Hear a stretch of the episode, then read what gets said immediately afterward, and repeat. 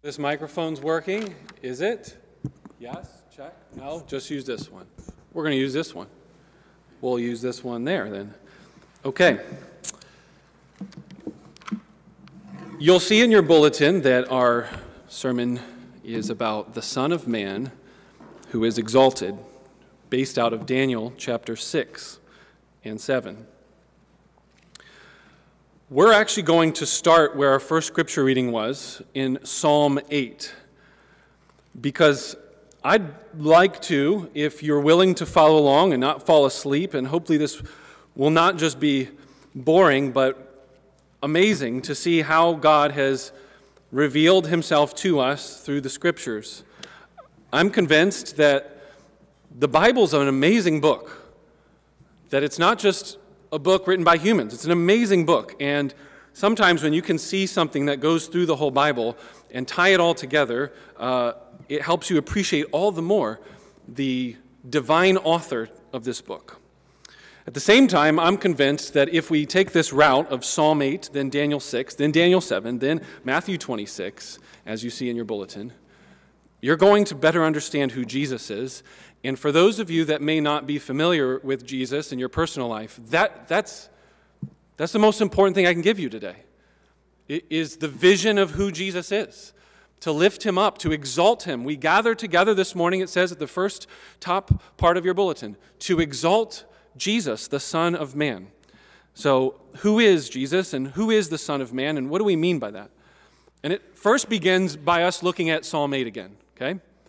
So in Psalm 8, you will see that at the beginning and end, this is a poem. It's a poetic meditation of Genesis chapter 1. So if you don't know, Genesis chapter 1 tells us about our Creator God and He making humans in His own image and making all of the world that we see. And so He says, O Lord, O Lord, how majestic is your name in all the earth. Now, what's that word majestic a description of? And the answer would be king. So, Genesis 1 is about the king who has authority that when he speaks, everything listens like a king would. He has authority over all of creation, the heavens and the earth, the sky and the seas. How majestic is your name in all of the earth. You have set your glory above the heavens. Out of the mouth of babies and infants, you have established strength because of your foes to still the enemy and the avenger. And now here's the part where I want you to dial in a little bit verses 3, 4, and 5. The psalmist is now meditating as he looks up at the heavens. And what he means by that is the sky, which includes the sun and the moon and the stars. It's just what he makes clear the work of your fingers that you have set in place. His question then is in comparison to the heavens, then I look at humans and I say, why? Why did Genesis 1 say, out of all of the creation that you made, at the very crown of that creation, you made male and female in your image? Why? Why did you crown them, as you look in verse 5, with glory and honor? You made them just a little lower than the heavenly beings. There's all kinds of translation issues that we're going to pass over, but for the moment, it's saying humans aren't God but they're just a little lower than God. They're crowned with glory and honor. That's what Genesis 1 means when it says you are made in God's image. You are crowned with glory and honor.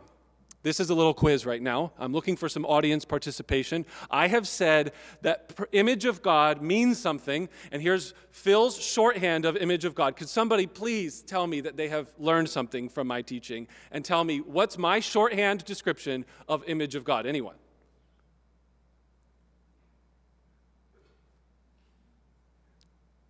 Image of God means that you are a prince and princess. Well, let's never forget that ever again, boys and girls. You are a prince and princess. Psalm 8 is making this abundantly clear, is it not? What does it mean to be a human? Crowned, glory, honor. You, are you the king? Are you the king over all creation? No, no, you're made a little lower than the spiritual beings or God Himself, depending on how you want to do that translation. But is your status that of a slave, as a pauper, as somebody who has no dignity, no rights, no value? Your only job is to feed the gods and take care of them. No, no, no. You are a partner with God. You are a prince or a princess. Is that the way you think about yourself? This is page one of the Bible. Psalm 8 is a meditation on page one. And so when you see this phrase, what is man? And that's the Hebrew word Adam. Does that sound familiar to anyone? Adam and Eve. It's the same word, by the way. Human is what the definition of Adam's name means. So there's the proper name, Adam, and then there is the Hebrew word Adam, which means human. So, what is human? What is Adam that you are mindful of him? And here's what he's doing. He's saying, as I look out at all the glory of the stars in the sky, you and I think, well, yeah, stars in the sky are cool. We've got NASA, and they've helped us see a lot more than what these ancient people saw. These ancient people would have thought that the stars and the moon and the, the sun were gods. Hebrew Jewish people wouldn't have thought that but they would have known that they are heavenly realities. And as you see shooting stars, you're thinking, whoa, something's going on up there. Imagine being a primitive person that doesn't have NASA, and you're looking up at the stars and you're thinking, wow, the glory of the sky the sun, moon, and stars. And in comparison to what they see as these heavenly type symbols of the stars in the skies, humans, these wee little humans, you're, you're mindful of us. You crowned us with glory and honor. That's the point of this psalm. Is it is a breathtaking step back to say, wow, you, you gave us that sort of dignity and value. And what's so cool about this is that at the beginning and end of the psalm, it says, How majestic is your name. This does not decrease his glory. That he increases our value and dignity and worth. When a artist makes an amazing sculpture, when you are amazed at that sculpture, that gives glory to the artist. And as you behold the sculpture, you say, wow, the honor, the glory that I see in that sculpture points back to the artist. When you go to the museum, the artist does not want you to gaze at himself or the picture in the frame next to the sculpture. Oh, here is Leonardo da Vinci who made this sculpture. He wants you to gaze at the sculpture because as you gaze at the sculpture, you'll see the beauty of the artist. That is what is happening in Psalm 8. And it uses our phrase for this message, the Son of Man, Ben Adam, Son of Man, meaning human. It's parallelism. Notice the parallelism of verse 4. What is Adam or the Son of Man? It's the same thing. So early on, we need to realize that God gave humans prince and princess authority to share his partnership of creation. Notice the language of ruling and having dominion. Is God the ultimate ruler? Yes, but is he in partnership with humans to rule together over the plants and animals and the creation that was made? So in order to understand Daniel 6 and 7, you must understand the storyline of the Bible.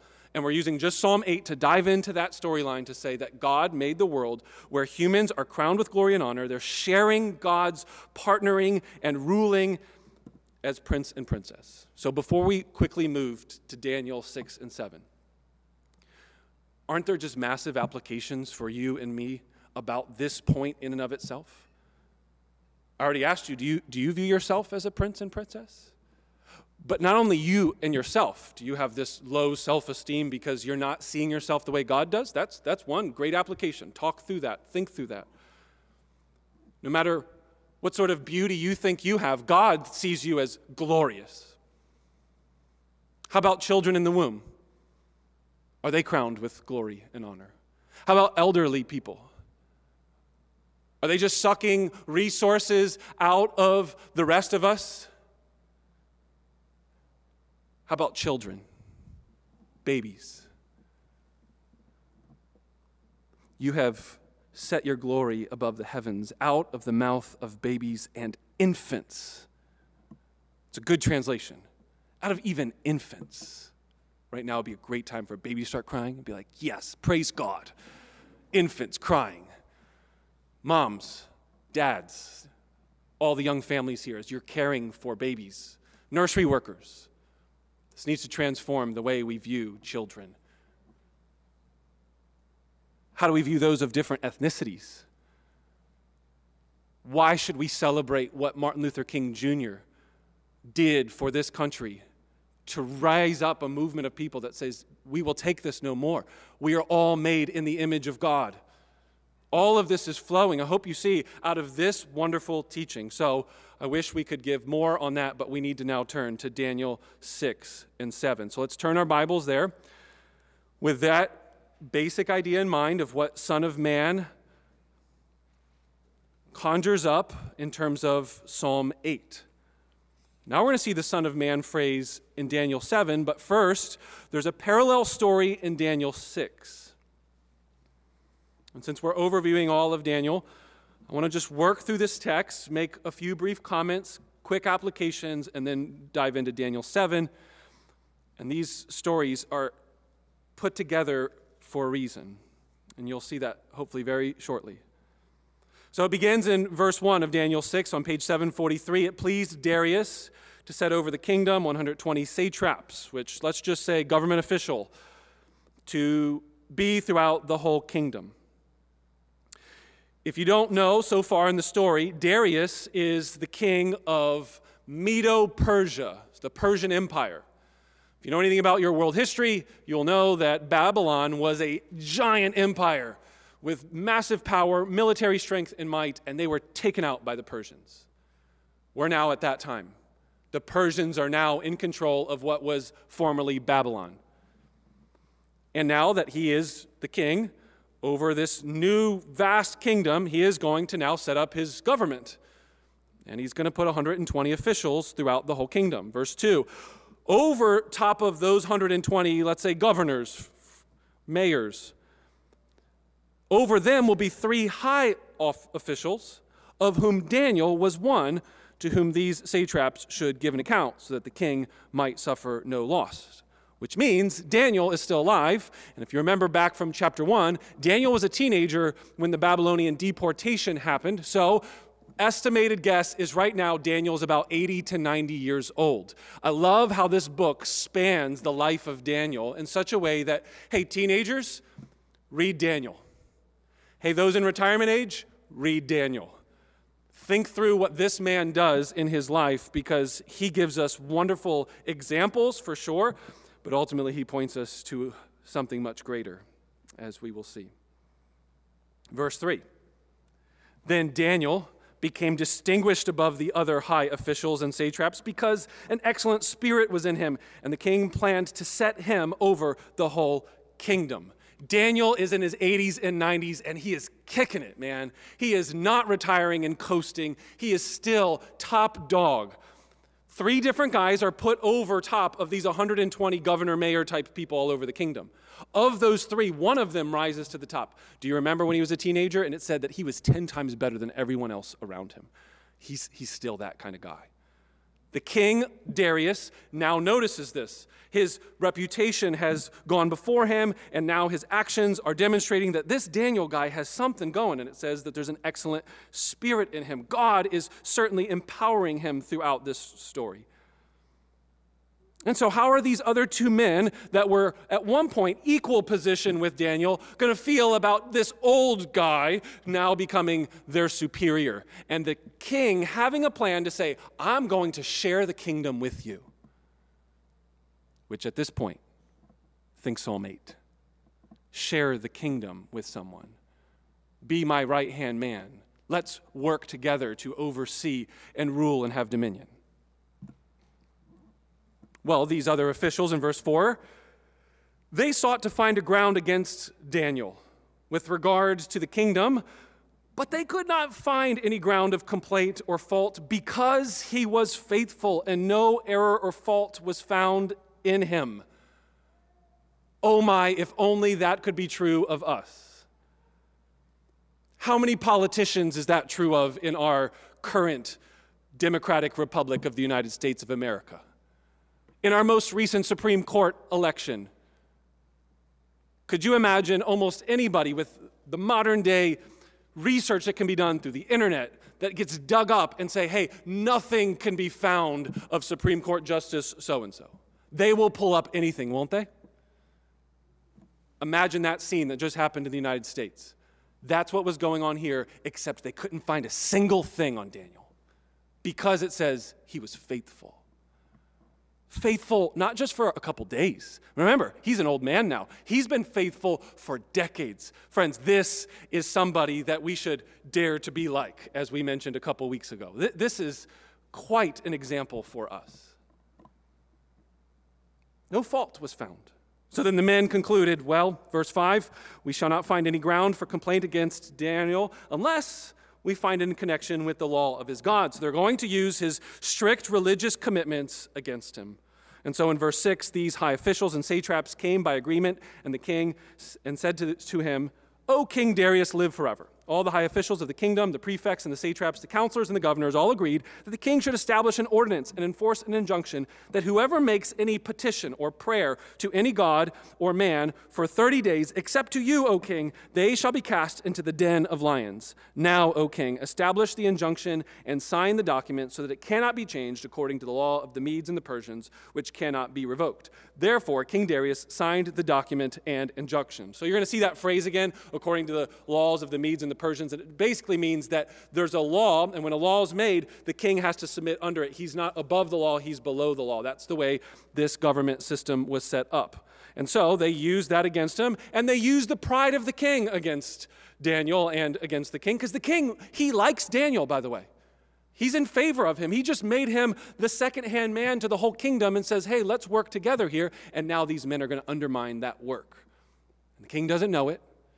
He says, hey, we know that Daniel prays. And if we can make a rule that he prays to his God again and that gets him into the lion's den, then we'll get rid of Daniel and we'll next be next in line. You see what's going on here? So then, look at verse 10. When Daniel knew, he found out that this document had been signed, what should he do? Now, let's be honest for a moment. Put yourself in this story. You're in your 80s and 90s, like you've been faithful there is no command in the Old Testament anywhere that says that you have to pray three times a day. There is no command in the Old Testament that says you have to pray toward Jerusalem. There is no command in the Old Testament that says you have to pray in public. So, why does Daniel continue his routine of praying just like he always had in public, by window, three times a day to his God Yahweh facing Jerusalem?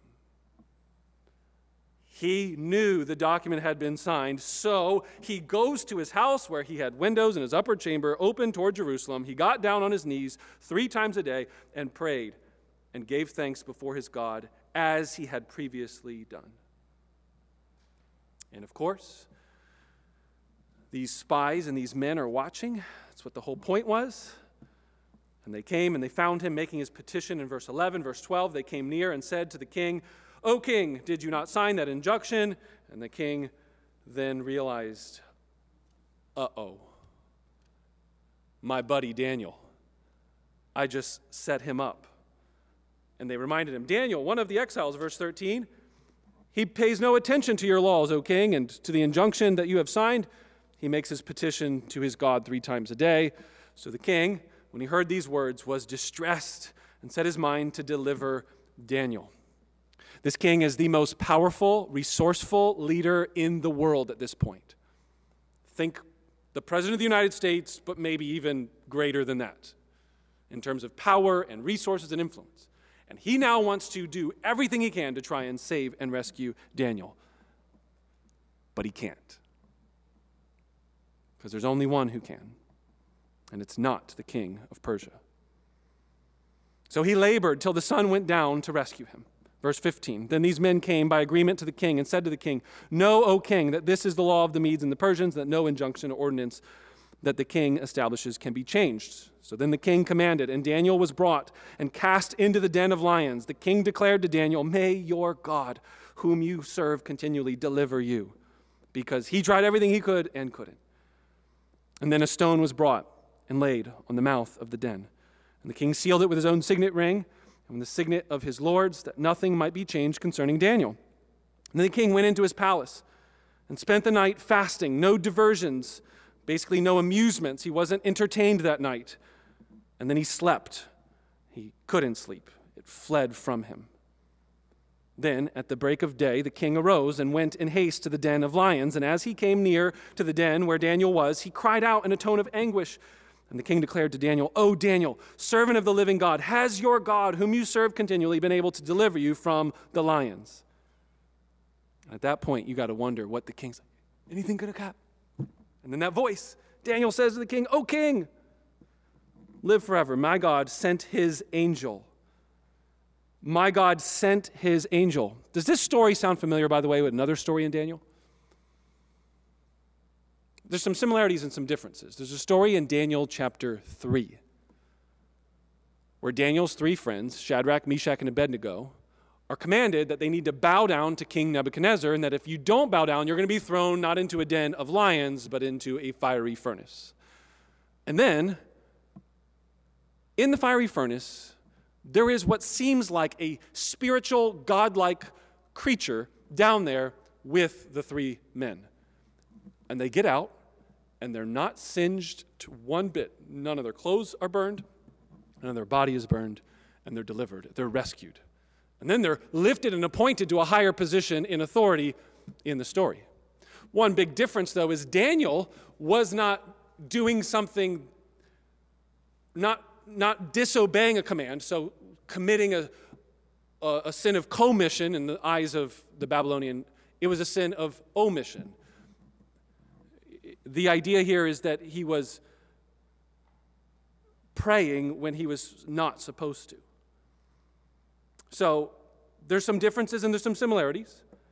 And I showed you last week a chart that shows that three and six parallel one another in this chiastic structure of this middle section of the book.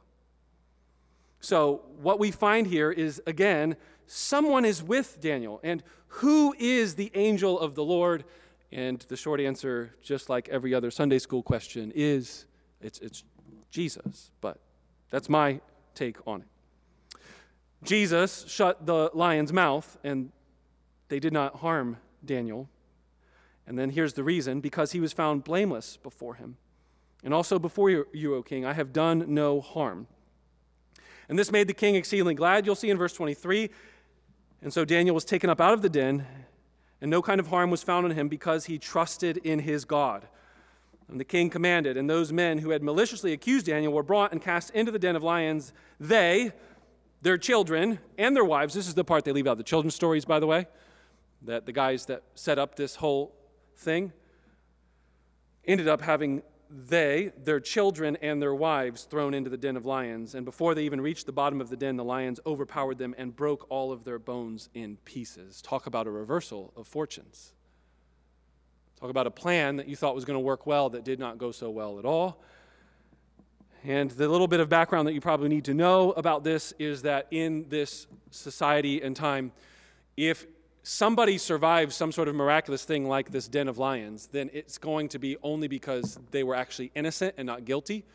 And that was a concept that they would have had. So, therefore, the accusers were wrong, and the man that got out, he was actually righteous. And so that's why he was able to go back against the, the law of the Persians. So, verse 25 then continues The king Darius then wrote to all the peoples, nations, and languages that dwell on the earth Keep that phrase in your mind. Nations, languages that dwell on all the earth, peace be multiplied to you. I make a decree that in all my royal dominion, people are to tremble and fear before the God of Daniel, for he is the living God, enduring forever. His kingdom shall never be destroyed, and his dominion shall be to the end. He delivers and rescues. He delivers and rescues, not the king, right? He works signs and wonders in heaven and on earth. He who saved Daniel from the power of the lions. So this Daniel prospered during the reign of Darius and the reign of Cyrus the Persian. So, what's the quick recap of that story? A man, a human, a son of man, if you want to call him that. He was faithful. He trusted in his God. And what did that faithfulness get him in praying? Well, he was grabbed and taken and thrown into a den of lions. And it seemed like he was going to die, certain death. But his God resurrected him from the dead. And then he was appointed as the right hand man over all of the kingdoms and prospered. Then you go into Daniel chapter 7, and the whole book shifts from nice, awesome stories that we love to tell our children to the part that many preachers, by the way, when they're preaching through Daniel, they just do Daniel 1 through 6 and say, oh, let's forget 7 through 12. Now, why do they do that? Because the book of Daniel could be divided another way. I gave you an outline last week, I'll give you another outline this way, this week. Daniel 1 through 6 is narrative. Daniel 7 through 12 are dreams, apocalyptic dreams. Not the sort of literature that you and I read on a normal Saturday, Sunday. Not the sort of literature that we read anytime, unless some of us are here reading the Bible. In Daniel's day, this was common literature. One of the biggest misconceptions and reasons why these chapters, as we're about to dive into them, get so explosive and divisive, and there's all these arguments, is because many people quickly assume that Daniel's 7 through 12 is just future oriented prophecy. And I want to suggest that when you read Daniel 7 through 12, or you read the book of Revelation, or other books that have this apocalyptic, metaphorical, symbolic like language, what it is doing is not necessarily only predicting the future, but rather it is unveiling the present with the future. It is about something is masked and it's peeling back what's really happening. Think of the story of the Wizard of Oz, and there's that great wizard, and there's really no wizard. You go behind, and the dog pulls behind the curtain. It's like, oh, it's just a man. Daniel 7 through 12 is that sort of moment. It's a dream kind of peeling back what's really behind the curtain. And it's unveiling. The word apocalypse means to reveal something that's not seen, it's hidden. So there's, there's a reality, a truth to what's going on in the book of Daniel that you've not noticed. And then the dream is going to clarify the previous chapters, especially the last story. So, so many people, they just say, okay, one through six, okay, we're done with that. Those are cool stories. Daniel's great. We should be like Daniel. Okay, now we're just going to think about end times and prophecy. That's Daniel 7 through 12. Horrible way to read that book. These things are put together for a reason. You're supposed to read 7 through 12 in light of 1 through 6. Watch. Let's start 7. Verse 1. In the first year of Belshazzar, king of Babylon. What, what time frame is this? King of Babylon. Remember last chapter? Babylon's wiped out. So this is actually like a foreshadowing uh, or a backtrack, right? A, a dream that happened a while ago. So this is not chronologically Daniel 6 and then, okay, later Daniel 7. No, this is back during the time of Babylon. So just make sure you keep that in mind. Daniel's going to tell us about a dream he had and visions in his head as he laid in his bed. And it sounds like Dr. Seuss dreams in my head as I lay in my bed. Anyway, then he wrote down the dream and told the sum of the matter. Daniel declared, by the way, this is start getting really weird, but you've had weird dreams too, so just remember we're talking about dreams. I saw in my vision by night, and behold, the four winds of the heaven were stirring up the great sea. Now, you need to understand that Babylonian culture is where Daniel is right now when this dream is happening. And Babylonians have a Genesis 1 and 2 story about how the world was created, except their story is about two gods fighting each other Marduk and Tiamat. Tiamat is the god of the sea. Marduk is the god of the land. Marduk beats Tiamat, and Tiamat then becomes the heavens and the earth and whatever else. And so the sea for Babylonians was chaos, evil, and destruction. When you read sea, you should think evil, a symbol of what is wrong with the world. That's what's going on here. By the way, fast forward to Revelation 21 when it says that I saw the new heavens and new earth, and there was no more sea. That's basically saying there's no more chaos and evil and destruction. It's not saying there's no more water. Just clarify. And four great beasts came up out of the sea, verse 3 says, different from one another. The first was like a lion and had eagle's wings. Then I looked, and its wings were plucked off. And it was lifted up from the ground and made to stand on two feet like a man.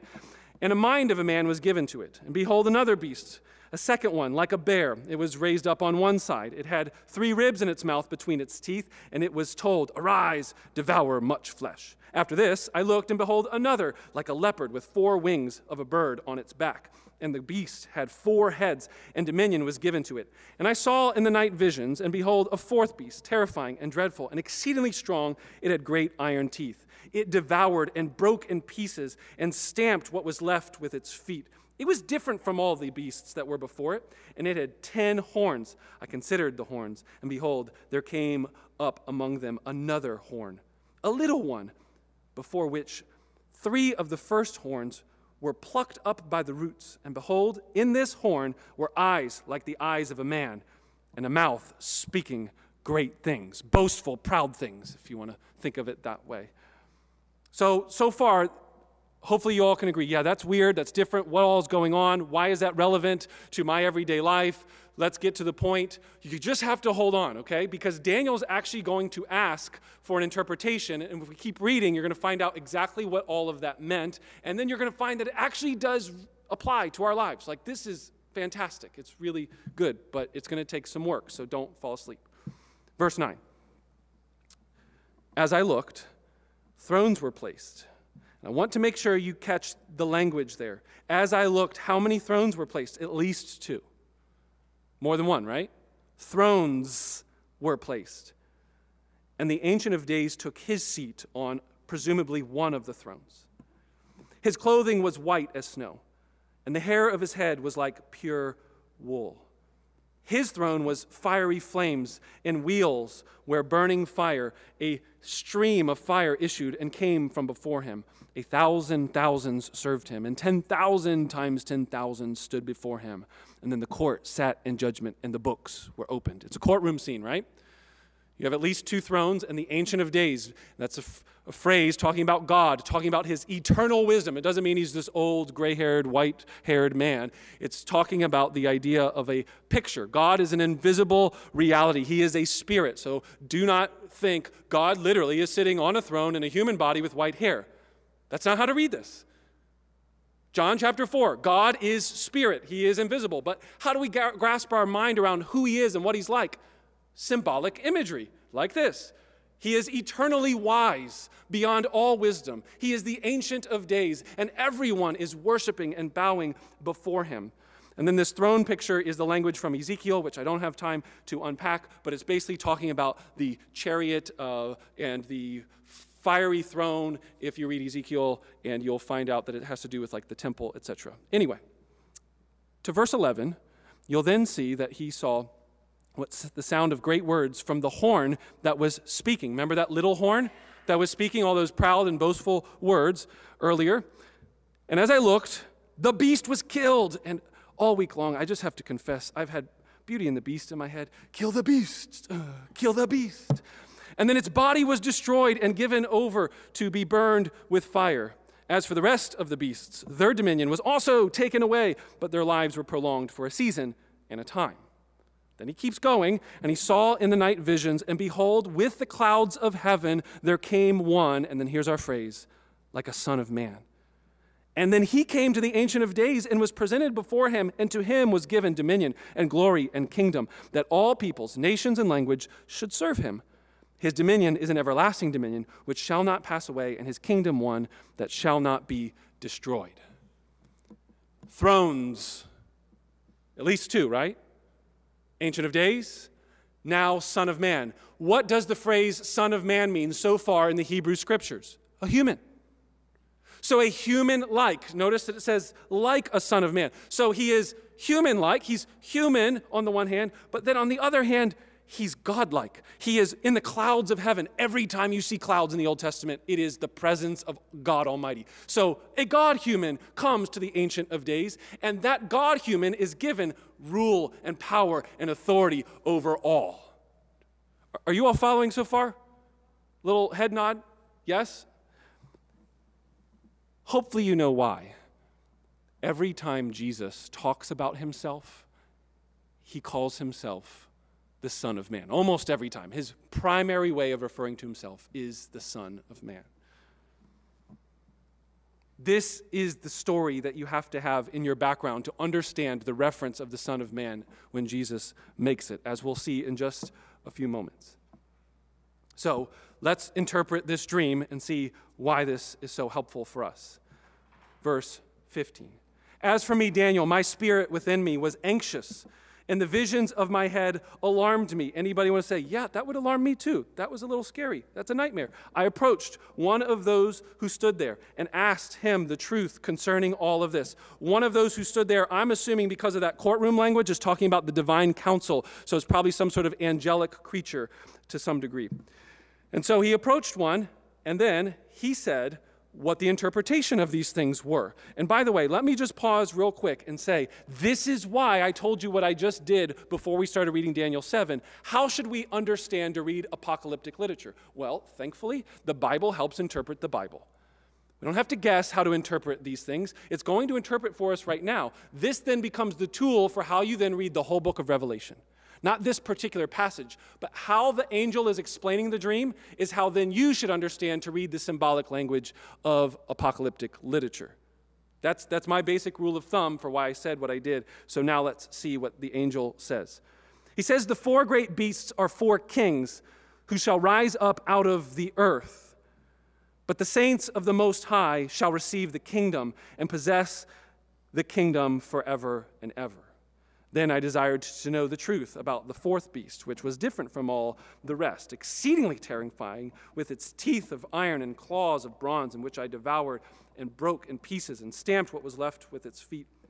And about the ten horns that were on its head, and the other horn that came up and before, which three of them fell. The horn that had eyes and a mouth and spoke with great things, and that seemed greater than its companions. As I looked, this horn made war with the saints and prevailed over them until the Ancient of Days came and judgment was given for the saints of the Most High, and the time came when the saints possessed the kingdom.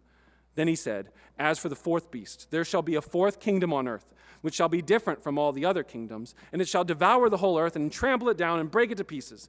As for the ten horns, out of his kingdom ten kings shall rise, and another shall rise after them he shall be different from the former ones, and put down three kings. He shall speak words amongst against the Most High, and shall wear out the saints of the Most High, and shall think to change the times and the law. And they shall be given into his hand for a time, times, and half a time. But the court shall sit in judgment, and his dominion shall be taken away, to be consumed and destroyed to the end. And the kingdom and dominion and the greatness of the kingdom under the whole heaven shall be given to the people of the saints of the Most High. His kingdom shall be an everlasting kingdom, and all dominions shall serve and obey him. Here is the end of the matter. As for me, Daniel, my thoughts greatly alarmed me, and my color changed. But I kept the matter in my heart. Have you heard of a story about beasts terrorizing the people of Israel. You ever read a story in recent days or weeks at Embassy Church about kingdoms, four different kingdoms, that are going to rise up from the earth and they're going to terrorize God's people? Have you ever heard of a story about the people of Israel being vindicated? Even though it seems like they're defeated, they're actually vindicated and rescued and delivered from these four kingdoms, and that there would be another kingdom that lasts forever and ever. Have you have, ever heard that story before? Well, if you read Daniel 1 through 6, yes, you have. Just think of Daniel chapter 6. Daniel was thrown into the beasts. During the time of the Babylonian and Persian empires, we saw thrown into the den of fires. We saw the Babylonian king turn into a beast. All of this should come together as you start to understand that Daniel 7 is helping interpret and understand Daniel 1 through 6. There'll be all kinds of kingdoms, all kinds of rulers, all kinds of evil that rises up from the earth. And faithful people, innocent ones, will still be judged. They'll still be sent to the gallows and killed and thrown into the fiery furnace and thrown into the den of lions. But you trust your God, He will win. Victory will be those who are the saints of the Most High. Who are the saints of the Most High? It's Daniel and his friends and all the Israelites that were faithful in Daniel 1 through 6. It's the Israelite people. And there will be one representative of Israel that will typify this story unlike any other. His name is, of course, Jesus, the great Son of Man. So let's now turn to what we saw earlier Matthew chapter 26. One example there are lots of examples of how the New Testament authors apply Daniel 7 to Jesus. But why don't we look at Jesus himself at the very point that turned from him living to then him dying? And you see that because of him using this story, at this moment, they utter blasphemy. Verse 57 of Daniel 26 on page 833 says, Then those who seized Jesus led him to Caiaphas, the high priest. You need to think in terms of Jewish worldview. This is the anointed one. This person, the Caiaphas guy, would have been thought of as the Christ. So if somebody else is going around and saying that they're the anointed high priest over the nation, there's a little battle, right? Who's really going to be the true Messiah? And so Peter's following along, you see, and then verse 59 Now the chief priests and the whole council were seeking false testimony about Jesus that they might put him to death. But they found none. Sound similar to Daniel 6? Anyone? The faithful one, the innocent one, is still being persecuted. Just like in Daniel 6, so are the Israelites being persecuted. The faithful, true, and truest of true Israelites, Jesus. And so they had come forward and talked about the temple being destroyed. And then Jesus remained silent, and the high priest said, Just let's cut to the chase. Tell us, are you the Messiah, the anointed Christ, the Son of God? And Jesus said, Look, that's what you said. But let me tell you, from now on, you will see the Son of Man seated at the right hand of power and coming on the clouds of heaven. Do you get it now? Do you get why the very next verse says that the high priest ripped his robe and said, He has uttered blasphemy? And he says, What else do we need? What is your all's judgment? And they say, He deserves death. Why would Jesus deserve death for saying that He is the Son of Man at the right hand who is coming with the clouds of heaven? Because they know Daniel 7. These men have memorized the Bible backwards and forwards. It's the high priest Okay, this is like the Bible scholar of Bible scholars has it memorized frontwards and backwards. He knows that Jesus just referenced Daniel 7. So, who is the Son of Man in Daniel 7? The one who is co equal with the Ancient of Days, the one who's being given dominion and authority over all kingdoms and will destroy all the beasts. Another way to think of it is that Jesus, by referencing Daniel 7, is calling all of the false teachers of the nation of Israel, they're the beasts and he is the true Son of Man who's going to destroy their kingdom. And that's exactly what he does by giving up his life and dying on a cross. What is your judgment? He deserves death. Then they spit in his face and they struck him and they slapped him and they said, Prophesy to us, you Christ. Who is it that struck you? And you read the rest of the story, and he dies hanging on a cross and they thought they won. Just like those guys thought they beat Daniel. But their winning was their undoing. Jesus conquered through being conquered. Who is the Son of Man? It is Jesus, the Christ. Who is the beast? It is every evil that has come up. Do not think that these evil kingdoms are just the ones historically that were around the time of Daniel.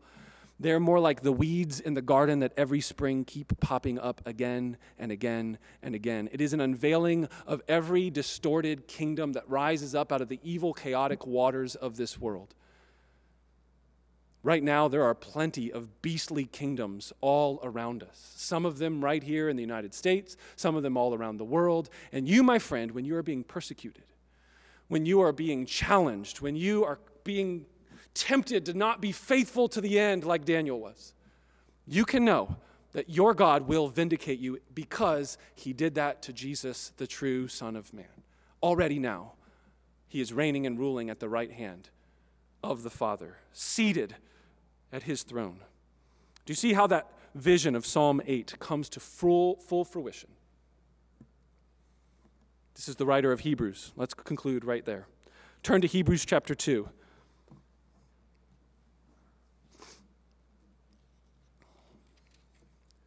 Hebrews chapter 2 ties everything we've just talked about today in one nice paragraph. Starting in verse 5 For it was not to the angels that God subjected the world to come, to which we are speaking. For it has been testified somewhere, if you've ever forgot a Bible passage, it seems like the writer of Hebrews feels your pain. Somewhere in the Old Testament, somewhere it says this. Does this sound familiar, anyone? What is man that you are mindful of him, and the Son of Man that you care for him? You made him a little lower than the angels. You have crowned him with glory and honor, putting everything in subjection under his feet. And then the writer of Hebrews concludes Now, in putting everything in subjection to him, he left nothing outside of his control. At present, we do not yet see everything in subjection to him. Right there, just pause do you see what the writer of Hebrews is reflecting? Psalm 8 is the ideal. God and humans will work together, sharing partnership together for how the world will be ruled. How well are humans doing at that? Does it seem like God and humans are in perfect partnership? And that the whole earth is being subjected to the rightful rule of the prince and princesses of the creation? No, it seems, if anything, the world is winning. It seems like death is defeating us. It seems like the creation is beating us. And we aren't prince and princesses, we are slaves. So the writer of Hebrews keeps going. And he says, But every good Bible passage that has a glorious gospel truth begins with a but, just like this one. But we see him who for a little while was made lower than the angels, namely Jesus, crowned with glory and honor because of the suffering of death, so that by the grace of God he might taste death for everyone. For it was fitting that he, who for whom and by whom all things exist, in bringing many sons to glory, should make the founder of their salvation perfect through suffering. For he who sanctifies and those who are sanctified all have one source. Then he quotes another psalm, and I want to read this last line in verse 14 since therefore the children share in the flesh and blood with Christ, he himself likewise partook of the same things, that through death he might destroy the one who has the power of death, that is the devil, and deliver all those who through fear of death were subject to lifelong slavery. Remember when he asked that question? But right now it doesn't seem like humans are ruling and reigning well with God. Psalm 8 is beautiful, but that's not reality. You know what reality is?